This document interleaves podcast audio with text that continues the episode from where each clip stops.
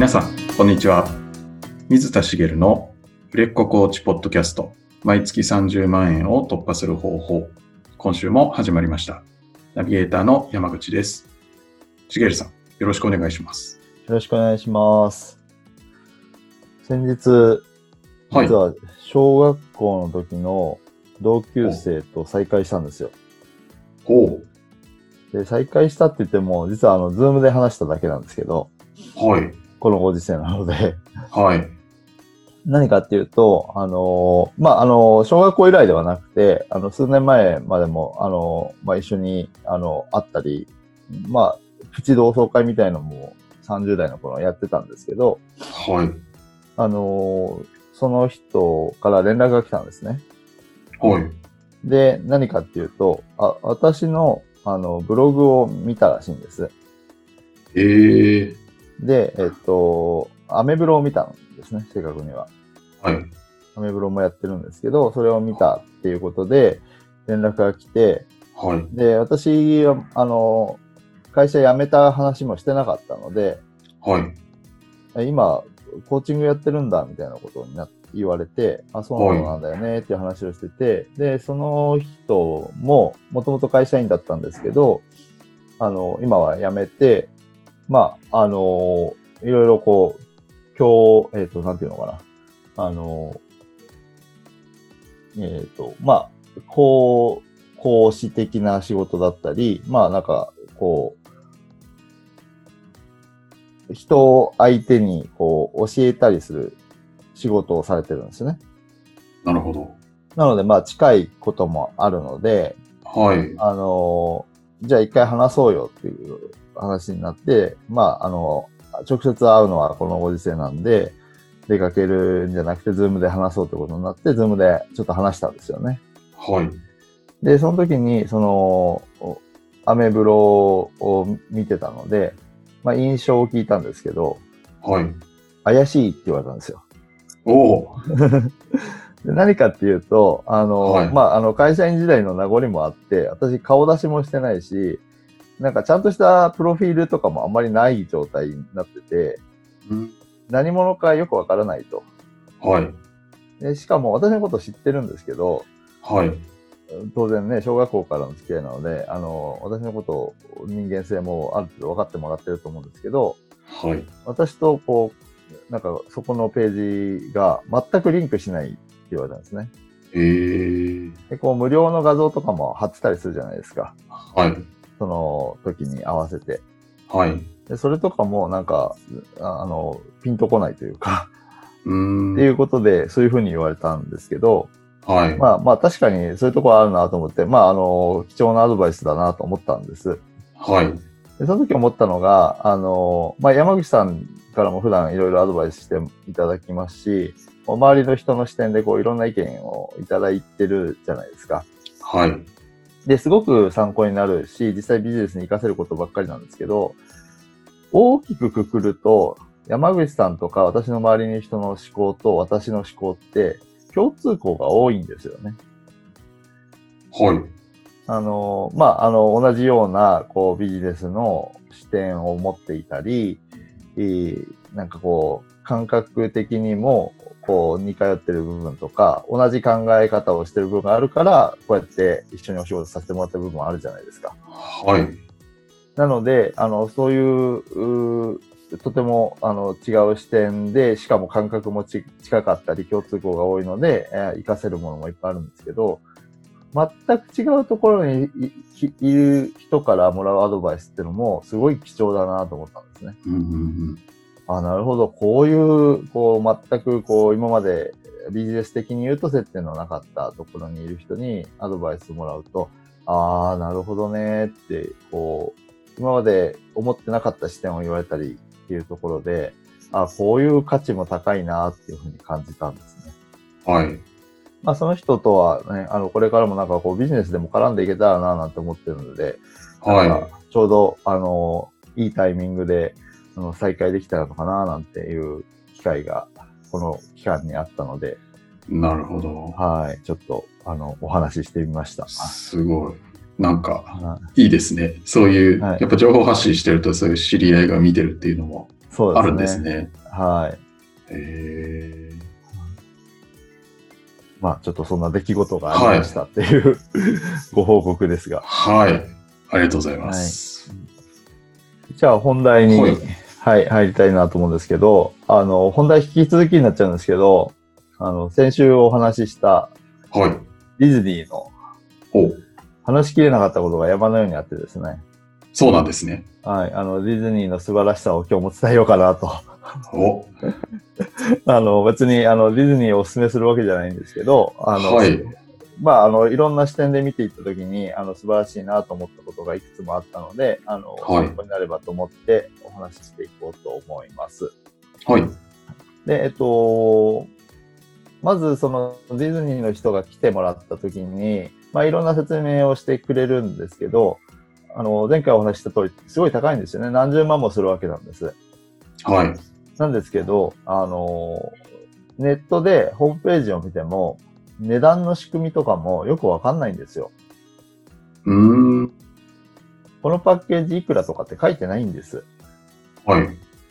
で、書いてあるのは、あの、その中の一部を切り出して私が買おうかなと思っていた、あの、もの、その音楽がいっぱいあるやつとか、そういうのが、はまあ、それでも十何万とかはするんですけど、それぐらいしか値段が書いてないんですね。はい。で、それ以上するのは分かってるんですけど、これをこう買うととか、この、どの、どういうパッケージなんだろうっていうのも、なんかよく分からないんです。はい。で、それで無料体験があったので、まあ、それもあって来てもらったってことなんですけど、で、実際いろんなあ話をしてもらって、で、料金表も見せてもらって、そこでようやく分かったんですよね。で、何を思ったかっていうと、あ、これってはい私たちのビジネスと同じモデルなんだなと思ったんですね。うーん。まあ、コーチングも、例えば私のホームページに継続セッションいくらですとかって書いてないですよね。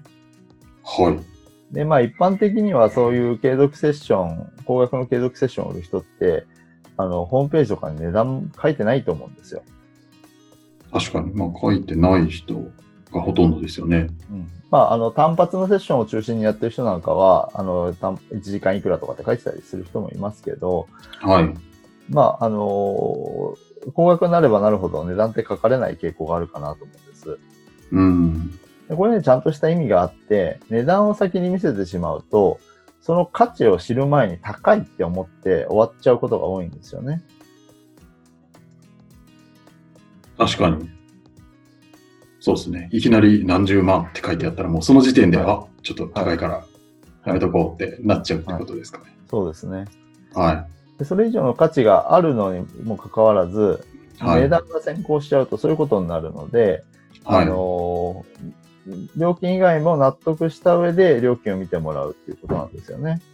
うん。で、それでも高いと思ったり、いや違うなと思ったら買わなきゃいいんですけど、はい。まあ、ディズニーもそういうことなのかなと思ったんです。うん。ああいう教材って普通値段書いてあると思うのにと思ってホームページを見てたんですけど、はい。まあ、来てもらって、あなるほどなと思ったんです。で、何かっていうと、結局私たちが、まあ、あの、コーチが体験セッションをやって申し込んでもらうっていう流れと同じだなと思ったのが、あはい。の、まあ、体験セッションがいわゆるフロントエンドの商品になるわけですよね。はい。で継続セッションがバックエンドになるわけなんですけど、まあ、無料ではありますけど、その無料体験がフロントエンドなんだなということなんですよね。うん。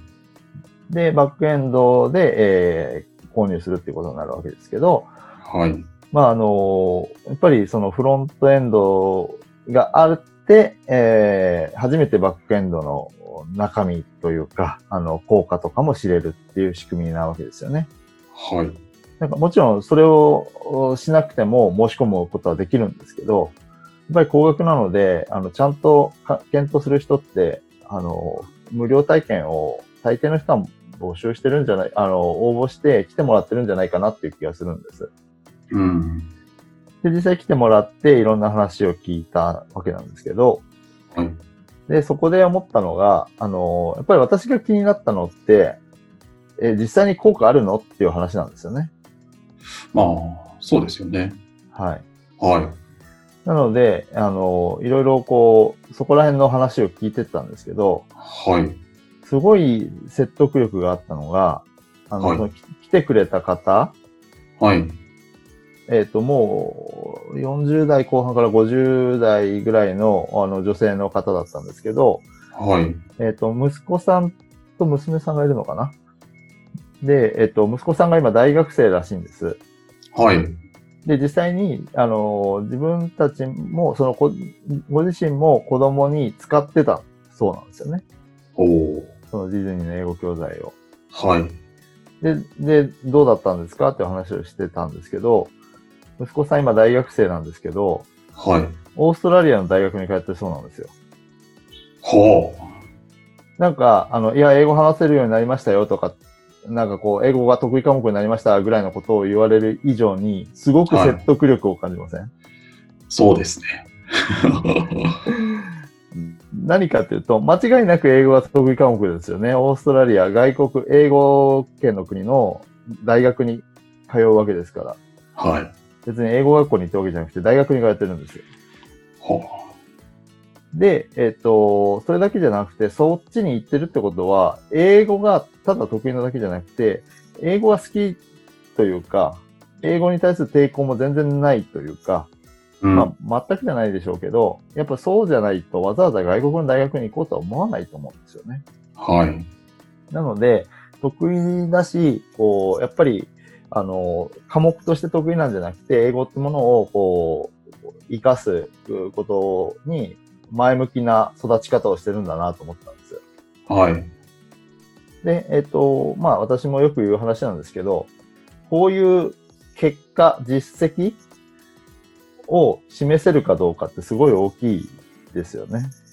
うん。で、何、何が説得力があったかっていうと、やっぱその、いろいろディズニーでも紹介されてるんですよ。その教材とかサンプルもあったりして、はい。あの、6歳の子が英検2級受かりましたとか、ほう。すごいじゃないですか。すごい。でもそれを聞いてもすごいなと思うんですけど、別にそこまでしたいかっていうと、別に英検なんてどうでもいいと私は思ってるんですよね。うん。英検2級を6歳で取らせようとかって思いたいわけじゃなくて、はい。英語が得意科目になってくれたとか、外国に行くときに抵抗なくこう英語を話せたらどんなにいいかって思うわけなんですよね。はい。それで、ご自身のお子さんの実績を語られたので、なんかすごく説得力があったんですよね。うん。そうですね。なんか英語ができるようになっただけじゃなくて、それを活かして、海外の大学にまで行って、多分なんかね、こう、はい。選択肢がすごいはい。増えてるんだろうなってこ勝手に想像しちゃってるんですけど。はい。しかも、なんかこう、用意された答えというよりは、ご本人のお子さんの話なので、あーそれがなおさらなんですよね。その話はいってその人からしか聞けないじゃないですか。まあそうですね。あもちろん他の人が、あのーはえそういう人がいるんですっていうこともできるけど、そうすると説得力って弱まりますよね。うん。なので、あのーやっぱり、こう、まあ、あの、すごく、えその、実績を聞いて、ああ、いいなと思ったっていうことなんですけど、はい。まあ、あ何が言いたいかっていうと、まあ、あの、もちろん自分の実績があるのが一番いいんですけど、あの、まあ、実績の話は過去にもしてるんですけど、ここで言いたいのは、その、話をするときに、まあ、教材の中身も聞いたんですけど、はいやっぱ。りこっちに響くのは、成果が出るかどうかっていう部分なんですよね。うん。成果が出るって感じたから買ったわけなんですけど、はい。だから、成果を語るとか実績を語るっていう部分がとても大事なんだなっていうのを、こう、クライアントの立場に立って、やっぱりそこを気にするんだなっていうことに気づいたんです。やっぱ改めて。うん私で言うと、そのコーチングで提供している中身を言うんじゃなくて、えーコーチング、私の継続セッションを受けると、コーチとして、えーまあ、あの、安定的に、えー独立できるぐらいの収入稼いでいけますよ、あの、毎月30万って言ってますけど、おはい稼いでいけますよっていう結果が大事ってことですよね。うん。なので、あの、つい中身を、中身が、あの、濃ければ濃いほど中身を語りたがる人がいるんですけど、はい。中身じゃなくて、ちゃんと実績を示してあげて、相手に成果をが出るんだっていうふうに思ってもらうっていうのが大切だなと思ったんですね。なるほど。はい。じゃそのためには、なんかどういうことをしていったら、その辺で伝わるんですかね？えっ、と、そうですね。やっぱり、えっ、と、これも以前お話しした話ですけど、あの、はい。おまあ、実績を語ってもらうっていうのはとっても大事ですよってことなんですけど、はい。その実績っていうのも、あの、一番ベストなのはっていうと、あの、クライアントさんの実績っていうお話を前にしたんですよね。はい。何かっていうと、クライアントさん、自分が、えー出した成果よりも、自分のコーチングセッションを受けて、クライアントさんが成果を出す。それが、まあ、コーチングの目的じゃないですか。はい。なので、えっ、と、クライアントさんは、クライアントさんが成果が出たかどうかが聞きたいわけなんですよね。はい。なので、それを語れるんだったら語ってもらいたい。うん。で、それが、あーまだ、あの、ないっていう人は、まず自分の実績ですよね。はい。で自分の実績、自分がこうなったんだっていうような実績を語れるだけ語ってもらいたい。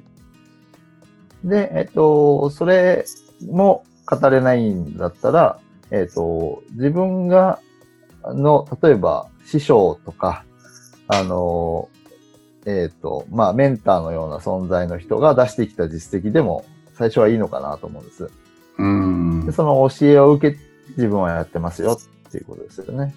はい。っていうのが、まあ実績、以前お話ししたのでこれぐらいにしときますけど、まあ実績を語るっていうことなんですけど、うん。まあ実績を語るのが難しいと思う人も結構やっぱ最初は多いと思うんです。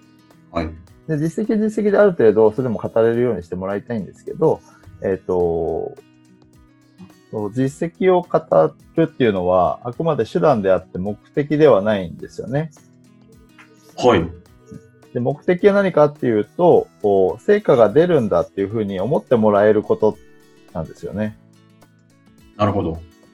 で、えっ、と、じゃあどうやって成果が出るんだって思ってもらえるかっていうと、はい。クライアントさんが、まあ自分の悩みが解決できる、夢が叶うっていう風な気持ちになってもらうことが大事ですよね。はい。なので、クライアントさん自身がそう思うために、コーチは何をしなきゃいけないかっていうと、結局、そう思ってもらうために、コーチがクライアントの悩みをちゃんと知って、目標とか夢とかを知らないと、それが叶えられますよって伝えてあげられないんですよね。確かに。なので、まあ基本に戻るっていう形になるんですけど、はい。結局クライアントさんの悩みが何かっていうところをちゃんと理解してあげて、えーさらにどういうところにこう到達したいのかっていうところもちゃんとこう引き出してあげて、はい。でそこに向かってこうワクワクするっていうところをおちゃんとコーチがやってあげるっていうのがすごい大事だなと思うんですよね。うーん。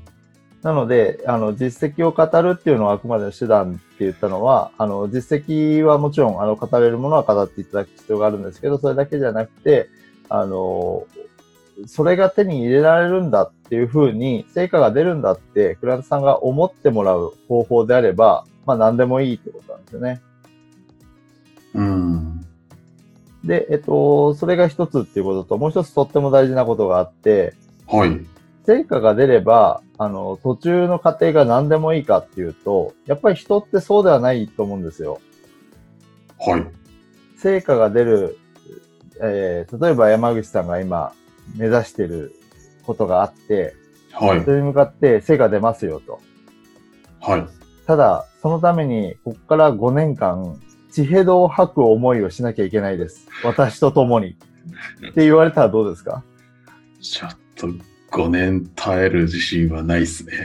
なりますよね。はで、あの、もちろん、あの、精一杯やんなきゃいけない、努力しなきゃいけないって部分はあると思うんですけど、あなたのコーチングセッションを受けると、その、楽しみながら、ワクワクしながら、あの、成果が得られるんだっていうところ、そう思えると、すごく、よりワクワクして楽しくなるじゃないですか。い。ああ、そのゴールも欲しいゴールだし、そのはい。途中も楽しそうでワクワクはい。してる。はい。確かに。で、それが、えっ、と、まあ、ディズニーは実績も聞いていいなって思ったんですけど、はい。もともといいなと思ったんですよね。で、それは何かっていうと、その、実際にこう、勉強勉強してなくて、こう、本当に赤ちゃんの頃から、こう自然と音を聞いていく。はい勉。強、私はこう、やっぱり学問としての勉強みたいな風になってほしくないんで、うん。英語を楽しんで身につけてほしいと思ってたんで、はい。そこにすごくこう共感したんですよ。うーん。で同じようにコーチングを受けるときも、あなたの考えとか、あのーこう家庭にこう共感してもらう。はい。そして、あ、この人と一緒にやったらこう、ワクワクするなと思ってもらうことが大事ですよね。うん。でそのためには、その、コーチングセッションの中身というよりも、あなた自身の考え方とか、そのマインドの部分に共感するとか、なんかこう共通の価値観を感じるなとか、この人と一緒にやってったら、こう、ああ、本当に成果得られそうだなっていうふうに、こう、成果とセットで、こう、家庭の部分を大事にしてもらいたいというか、それをこう、分かってもらいたいと思うんですよね。はい。なので、えっ、と、さっきお話しした通り、あの、これは以前から伝えていることですけど、クライアントさんの悩みとか、あの、目標、目的、夢、そういったものをきっちり知るっていうことも大切ですし、はい。もうもう一つ、まあ、コーチっていうのは、こう、引き出す、聞いて引き出していくのが仕事ですけど、まあ、はい体験セッションでは私は割とこう、自分のことを話す機会もあるんですよね。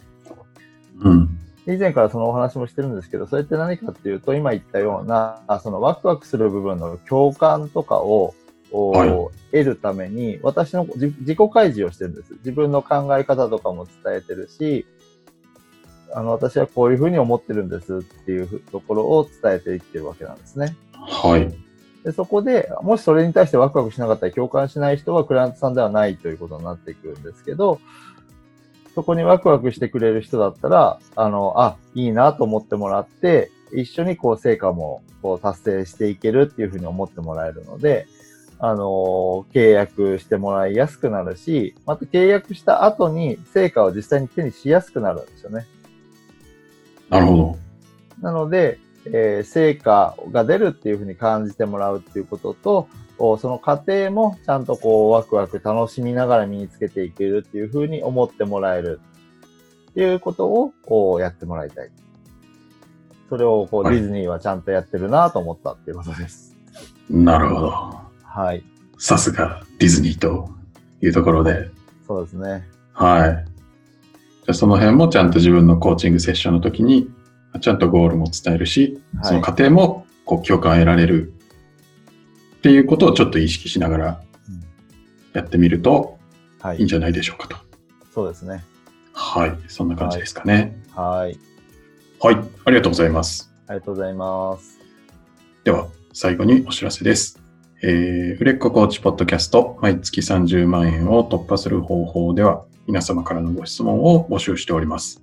コーチとして独立したい、もっとクライアントさんを集めたい、そんなお悩みなどがありましたら、しげるさんにお答えいただきますので、どしどしご質問ください。えーポッドキャストの詳細ボタンを押すと質問フォームが出てきますので、そちらからご質問いただければと思います。それでは今週はここまでとなります。また来週お会いしましょう。しげるさん、ありがとうございました。ありがとうございました。